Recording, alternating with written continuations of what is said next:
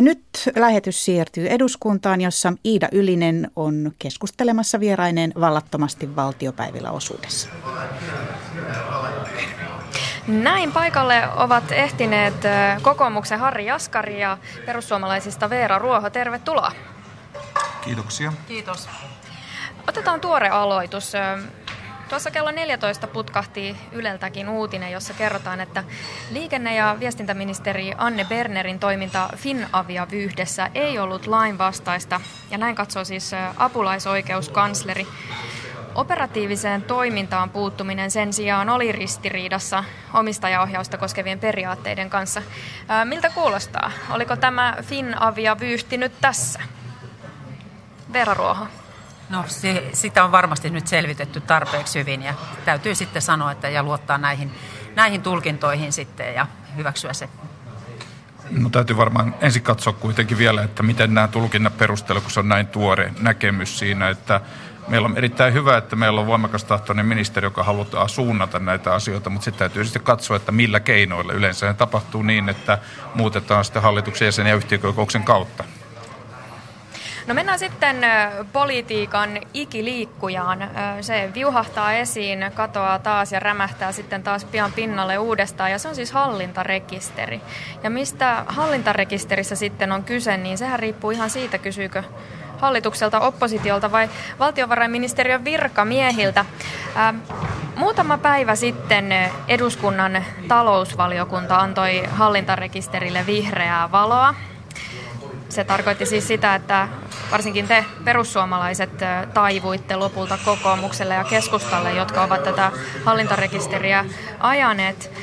Eilen seurasi sitten taas uusi käänne. Hallintarekisteri vedettiin pois eduskunnan asialistalta. Siitä oli siis määrä äänestää tänään, mutta eipä äänestetä. Siis missä nyt mennään?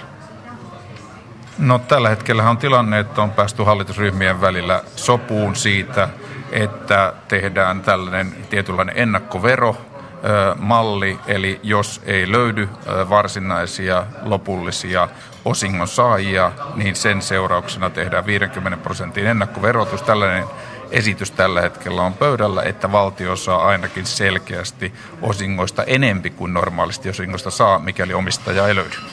Eli viittaa tähän lähdeverokäytäntöön, joka nyt on ollut esillä? Niin, niin siinä oikeastaan on kaksi näkökulmaa. Ensimmäinen on tämä ennakkoperintä. Eli jos ei löydy ö, suomalaista lopullista osingonsaajaa, tulee ennakkoperintä. Jos ei yleensä ottaen löydy sitä lopullista omistajaa, ö, olkoon se suomalainen tai, tai sitten ö, jostain muualta oleva, ö, oleva omistaja, niin silloin tulee niin sanottu lähdevero. Eli tässä on kaksi erilaista tapaa kerätä valtiolle se osuus, mitä valtiolle kuuluu. Lyhyesti vielä, ketä tämä ennakkoperintä sitten koskee ja miten löydetään niille oikeille lähteille? Nyt Suomi on ensimmäisten joukossa äh, mukana tällaisessa automaattisessa eurooppalaisessa tietojen vaihdossa. Eli voidaan tietystä eurooppalaista keskuksesta kysyä henkilön nimen tai yrityksen perusteella, että onko tämän tyylistä henkilöä kenties jossain päin muualla Eurooppaa, jolloin voidaan katsoa sitten, että jos se on jostain muuta päin putkahtanut esiin, niin pysytään tarkemmin. Miten ihmeessä voidaan jokaisen tahon perään kysellä ja selvittää, että löytyykö sieltä tällaisia ja tällaisia omistuksia tietyiltä ihmisiltä? Nythän on ollut aikaisemmin sellainen systeemi, että jos on lähtenyt epäilemään, että jollakin on piilossa tuota, omistuksia, josta saa osinkoja, niin on jokaisesta EU-maasta täytynyt kysyä erikseen niin kuin viranomainen viranomaiselta. Nyt EU-maissa on tehty tällainen yhteinen järjestelmä, jossa automaattisesti nämä viranomaistiedot tulevat. Eli nämä on viranomaistietoja jossa saadaan selville. Ja ensimmäisessä vaiheessa tulee tieto sellainen, että onko tämä yritys, tämä suomalainen yritys, joka on jakanut osinkoja, niin tässä maassa, kun jaetaan vaikka Saksaan osinkoja, onko siellä suomalaisia omistajia? Ensimmäinen vastaus tulee on tai ei. Jos on, niin voidaan tehdä seuraavan kerroksen kysely, keitä nämä ovat. Ja jos ei näitä saada selville, niin sitten otetaan 50 prosentin ennakkoperintä käyttöön. No niin, tässä jo mentiin aavistuksen asioiden edelle, mutta Veera Ruoho, sinulta haluan vielä kysyä, että kun tuo äänestys hallintarekisteristä siis siirtyi tältä päivältä, niin onko se sitten loppuviikosta se äänestys vai miten tässä oikein edetään? Joo, kyllähän se on siirtynyt perjantaille ja haluan nyt ensin sanoa sitä, että mä kiitän kyllä tosiaan meidän uutta ryhmäpuheenjohtajaa Kankaaniemiä, joka teki siinä kovaa työtä ja tietysti omia poliisikollegoita, että tämä yleensä tämä, tämä ennakonpidätysprosentti sitten saatiin nousemaan siihen, mitä meidän kansanedustaja Turunen, Turunen tota, esitti 50-60 prosenttia, että, että siihen, siihen tota, varmasti perussuomalaiset poliitikot voi, voi olla sinänsä ihan tyytyväisiä. Eli siis tämä idea kumpuaa sieltä ponsista, jotka saatiin tähän esitykseen mukaan, näinkö on? Joo, kyllä. Ja tästähän niin kuin meillä oli jo kovasti sitten alun pitäenkin, me, varsinkin me poliisitaustaiset kansanedustajat todettiin sitä, että nähtiin se, että ponnet on aina ponsia, että niillä ei ole kuitenkaan semmoista niin kuin, ää, vaikutusta, vaikutusta, mitä niin kuin pitäisi olla ja mikä tarkoituksena varsinkin meidän, meidän intresseissä olisi. No mitä vastaat sitten siihen, että esimerkiksi Helsingin yliopiston kauppaoikeuden professori Seppo Villa, joka kävi itse asiassa nämä perussuomalaisten kirjaamat ponnet läpi Suomen Kuvalehden pyynnöstä, niin hän taas sanoi, että, sanoi, että tässä on ihan kyse poliittisten irtopisteiden keräämisestä. Ja mainitsi myös, että perussuomalaisten lausumiin liittyy huomattavia EU-oikeudellisia ongelmia. Onko teillä hallituksessa nyt selvyys siitä, että nämä lisäkirjaukset sitten menevät pykälien mukaan ja ovat aidosti mahdollisia toteuttaa? No nämä viimeiset viilokset, jotka on tehty yhdessä hallituksen kanssa, koko kaikki hallituspuolueen edustajat ovat olleet mukana, on käyty läpi myöskin niin kuin, virkavastuullisten viranomaisten kanssa. Ja niin kuin sanottu, tässä on kaksi erilaista äh, mallia nyt. Toinen on tämä ennakkoperintä, jos ei löydy, ja toinen on sitten tämä lähdevero, joka otetaan, jos ei saada selville myöskään ulkomaisia omistajia. Ja, ja siinä suhteessa näyttää, että tämä malli voisi olla toimiva ja se voitaisiin hyväksyä myöskin asetuksen mukaiseksi.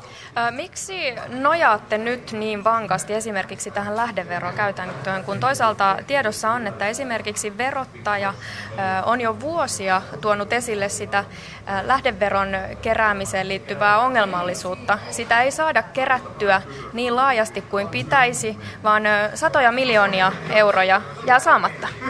Kysymys lähdeveron osalta on, on siitä, että nyt kun tulee sääntö, että jos ei löydy sitä lopullista omistajaa, niin se peritään se lähdevero aikaisemmin. Silloin kun suomalainen yhtiö jakaa osinkoa, jos ei löydy lopullista omistajaa, se kerätään automaattisesti siinä vaiheessa, jolloin tulee todella kannattavaksi, olkoon sitten ulkomainen omistaja tai suomalainen omistaja, ilmoittaa, että me olemme muuten tämän niin kuin, osingon saaja, koska useimmiten verosopimuksessa on sellainen, että tämä veroprosentti on huomattavasti pienempi, esimerkiksi 15 prosenttia niin ei ole mitään järkeä. Ensin maksaisi vaikka 30 prosenttia, sen päälle maksaisi vain vaikka 15 prosenttia lisää, kuin sen sijaan, että ilmoittaa, olen omistaja, maksan veroni pois, joka on kolmasosa siitä, mitä tulisi tässä tapauksessa olemaan, jos ei tätä ilmoita. No miksi sitten, ja, ja, äh, miksi sitten ajetaan tällaista uudenlaista mutkikkaan kuuloista järjestelmää? Veera Ruoho. No kyllä mä näen tässä näin, että tämä on niin tällaisille isoille pankeille, välittäjäinstituuteille todellakin mahdollisuus sitten tehdä rahaa. Ja se voi olla myöskin äh, riski näille todellisille omistajillekin, että tota, äh, Sittenhän on myös arvolta, että nämä hallintarekisteröinnin jutut tosiaan lisää volatiliteettia ja markkinahäiriöitäkin jopa on ajateltu, että se johtuu näistä hallintarekistereistä. Itse asiassa tässä keskustelussa piti siis olla myös opposition edustaja SDPn Timo Harakka, mutta jostain syystä hän ei ole paikalla. Meillä on siis tässä kaksi hallituksen edustajaa, mutta se ei kuitenkaan tarkoita sitä, että teistä kumpikin olisi nyt vahvasti tämän hallintarekisterin kannalla. Nimittäin Veera Ruoho, sinä yhtenä perussuomalaisten poliisitaustaisena kansanedustajana olet myös nostanut esille näitä riskejä, jotka tähän hallintarekisteriin liittyvät. Mitkä mielestäsi ovat ne suurimmat ongelmakohdat? No, jos mä lähden sitä niin kuin ihan oman taustalta, koska minä tuossa on tässä politiikka paljastaa ihmistä todellisen luonteen. Ja tässä on niin kuin kuitenkin huomannut kyllä sellaisen asian, että kyllä me ennen kaikkea aina tulee olemaan poliisi ennen kuin mikään politiikko ja, tota, ja poliisihallituskin on ilmoittanut kyllä sen, että tässä on tietysti olemassa hankaluuksia esitutkintaviranomaisille. Ja, ja sitä kautta niitä tulee. On nyt myös muistettava, nyt tässä täytyy olla vähän jo suusupussa, kun on, tota, on keskustelu asioista ihmisten kanssa, hyvin luottamuksellisiakin keskusteluita, mutta sanon ehkä näin lyhyesti, että tämä varmasti poliisitausta selittää sitten niitä, niitä syitä, että minkä takia henkilökohtaisesti tämä on meille poliisitaustallisille varsin hankala kysymys ollut kaiken kaikkiaan. Kerro lyhyesti listaten, mitä ne syyt ovat? No niin kuin tuossa sanoin, että nyt täytyy, on ollut pitkiä, pitkiä päiviä tässä näitä taustalla, että, että lista, listalle ei lipsahda sellaisia luottamuksellisia asioita, jotka olen luvannut pitää täysin omassa tiedossani. No tässä koko hallintarekisteri vyhdissä kiinnostaa tietenkin se, että ä, mitä perussuomalaiset tästä ovat saaneet ikään kuin vastalahjana. Tehän ä, pitkään tuossa vastustitte tätä. Harri Askari tässä vierellä hymähti sanotaan, että ei tässä on hallitusyhteistyökuviossa ei lähdetä mistään vastalaajoista, vaan niin kuin faktoista. Jos puhutaan vielä tästä hallintarekisteristä, niin Suomen hallitushan sai ohjata myöskin esimerkiksi talousvaliokunta jo vuonna 2014 sanoi, että me haluamme koko Eurooppa ja EU-maihin avoimet arvoisuusjärjestelmät ja kaikki tiedot ovat käytettävissä. Sehän oli se ensimmäinen fakta, mitä me haluttiin. Ja me halutaan edelleenkin, että koko Eurooppa ottaisi malliesimerkin Suomesta. Ja nyt tässä uudistuksessakin meillä on ainoastaan Suomessa mahdollisuus avoin arvoisuusjärjestelmässä. Kaikki tietää, kuka omistaa mitäkin osakkeita ja paljonko saa osinkoja. Mutta silloin täytyy puhua se toinen fakta. Oli sellainen tilanne, että jotkut muut tai suurin osa Euroopan unionin maista sanoi, että he hyväksyvät myöskin hallintarekisteriä. Ja Saksa hyväksyi hallintarekisterin, Ruotsi hyväksyi hallintarekisterin ja avoimet järjestelmät molemmat. Ja tässä tuli se suuri keskustelu, voiko me kieltää jotain muita maita ottamasta hallintarekisteri käyttöön. Ja tosiasia on, että Suomen lainsäädäntö ei pysty estämään. Mutta niin mä olen sanottu jo monta kertaa, että nythän Suomessa hyväksytään ainoastaan avoimet arvoisuusjärjestelmät. Tervetuloa muualta Euroopasta ottamaan mallia tästä avoimen järjestelmän puolesta. Ja sitten me tehtiin myöskin, me ollaan etunenässä siinä ää, automaattisessa tietojenvaihdossa. Suomen ensimmäisten EU-maiden joukossa, joka ottaa jo tänä syksynä tämän automaattisen tietojenvaihdon siihen mukaan, joka tekee sen, että ei kyllä todellakaan kannata lähteä salaamaan tietoja, koska tulee se ennakkoperintä, tai tulee lähdevero, joka tulee paljon kalliimmaksi siinä. Ne, jotka todella haluaa tätä kiertää, niin lähtee taatusti Euroopan ulkopuolelle sitten tekemään. Toivottavasti maailma on kokonaan tällainen avoimen järjestelmä. Niin Harri Askari nyt oikein vahvalla poljennolla markkinoit tätä hallintarekisteriä en Avoimu- avoimuuden lisääjänä ja oppositio on nimenomaan kritisoinut sitä vastakkaisesta syystä en ja mä, esittänyt huolensa siitä, että, että sillä voi piilostaa omistuksia. Mä en hava- markkinoinut hallintarekisteriä, mä kerroin mikä on mahdollista ja mitä Suomessa toteutetaan. Suomessa toteutetaan avoin järjestelmä, mutta menkääpä sanomaan Saksaan, että hei, teillä ei ole mitään muuta mahdollista kuin avoin järjestelmä. Ei onnistu. Nyt me yritetään tehdä toista kautta, että yhtään verotuloa jää piiloon tai yhtään omistusta jää piiloon. Nämä on hyvät ää, niin kuin ponnet siihen liittyen, koska tulee jo ennakkovero silloin, jos omistusta ei saada selville. Tämä on hyvä juttu, että me pystytään tekemään niin pitkälle kuin mahdollista sellainen malli, kuin mitä me haluttiin, eli avoin järjestelmä, joka toteutuu Suomessa, ja verot muualla, jos ei tässä avoimuudesta päästä eteenpäin. Kokoomus on tosin saanut tästä asiasta kritiikkiä myös omiltaan. Kokoomusmeppi Pietikäinen kritisoi hallintarekisteriä ja totesi, että se on surullista, että Suomi tuhoaa esimerkillisen järjestelmänsä. Tässähän se voi Sirpalle sanoa, että me ei tuhota esimerkiksi järjestelmää, koska meillä on vain avoin järjestelmä Suomessa. Tervetuloa Sirpa kattoon Suomeen avointa järjestelmä. Joo, mä vielä kyllä toistaisin vielä sitä, mitä tuo poliisihallitus, että, että sillä on tosiaankin se esitutkinta viranomaisilla pitää olla hyvät tiedonsaantimahdollisuudet tehokkaan rikostorjunnan edistämiseksi. Ja, ja sitten mä taas ottaisin ja halusinkin kuulla tota edustaja Jaskarilta myöskin sitä, että miten se näkee näiden sijoittajan näkökulmasta tämän yhteissäilytyksen riskin.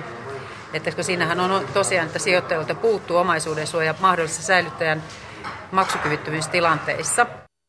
Ja, ja sitten tämä riskin realisoituminen tai pelkkä sen uhka voi aiheuttaa tällaisen lumivyöryefektin kyllä, että, ja sitten, joka johtaa sitten semmoiseen luottamuksen katoamiseen ja ää, näin edelleen. Niin tota, ja tämä markkinoiden toiminta silloin vaarantuisi. Eli miten sä näet tämän puolen?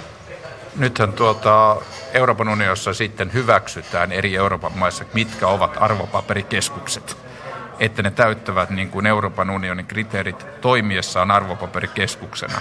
Ja, ja silloin on myöskin aika kovat kriteerit, että nämä ovat sellaisia arvopaperikeskuksia, joka ei, eivät aiheuta ongelmia. Mutta mä suosittelen kyllä aidosti suomalaisilla käyttää Suomessa toimivaa arvopaperikeskusta, niin nähdään myöskin avoimesti se, ja selkeästi se, että siinä on luotettavuutta. Ei menetä sen seurauksena, että on ottanut väärän arvopaperikeskuksen käyttöön, mutta EU-tavoitteena, asetustavoitteena oli arvopaperikeskusten välinen aito kilpailu, koska nyt näyttää siltä, että jossakin arvopaperikeskussa tämä rahan käsittely on 30 prosenttia kalliimpaa kuin toisessa.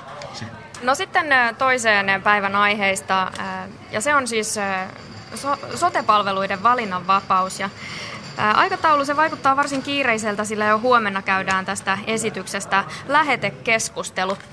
Miten poikkeuksellista se on, että nyt edetään tällaisella vauhdilla?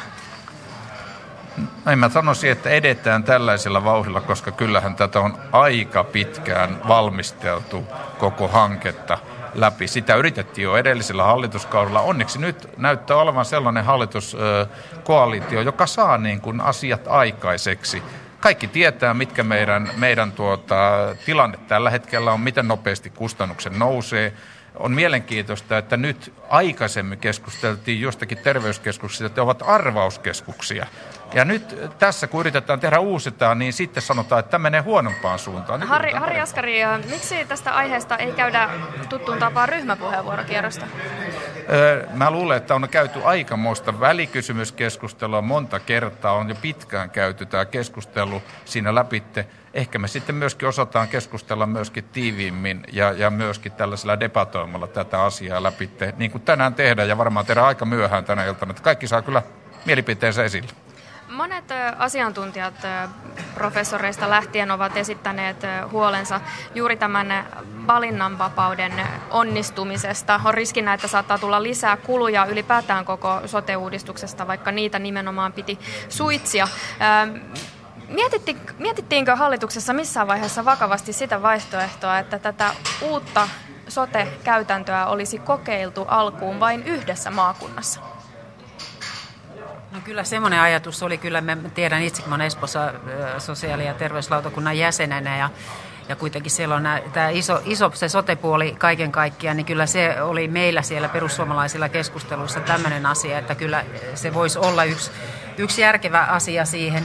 Ja yleensä sanoisin tähän kiirehtimiseen ja aikatauluun se, että, että ja linkitään sen tähän hallintarekisterilakiin, että olisipa toivonut, että tämä sote olisi tullut ennen, ennen kuin sitten tämä hallintarekisteri, koska siinähän on myös näitä vihjauksia ollut siihen, että tämä liittyy näihin sote-yrityksiinkin, tämä hallintarekisterilain kiirehtiminen, että se aikataulutus oli kyllä tota, silleen, vaikka sanotaan EU-komission uhkasakkoja heiteltiin kummitukseksi sinne mukaan, mutta vähän epäilen epäilen, että niitä ei olisi kuitenkaan tullut, että tämä hallintarekisterilakiasia liittyvä asia ei olisi ollut niinkään kiireinen. Ja tota, mitä haluan sanoa tähän, näihin sote, sote-yrityksiin, niin näkisin äärimmäisen tärkeänä se, että järjestelmä ei saa olla niin kankea tai byrokraattinen, etteikö nämä todellisuudessa nämä pienet yritykset pysty tota, lähtemään toimintaan mukaan. Ja tähän liittyy myös kaikki tämmöiset tietojärjestelmiä, mikä tulee aika kohtuuttoman kalliiksi pienille yrittäjille lähtee mukaan, niin, niin tota, että se asia pitää saada sitten järjestymään, että, että, tota, että se menisi todellakin, olisi valinnan, valinnanvapautta siinä. Näin, tähän meidän on tällä kertaa päätettävä. Soljui tämä eteenpäin näin kahdenkin edustajan kanssa, vaikka olisi ihan se mukava ollut, jos Harakkaakin olisi paikalle päässyt. Kiitokset kokoomuksen Harri Askari ja perussuomalaisten Veera Ruoho. Kiitoksia.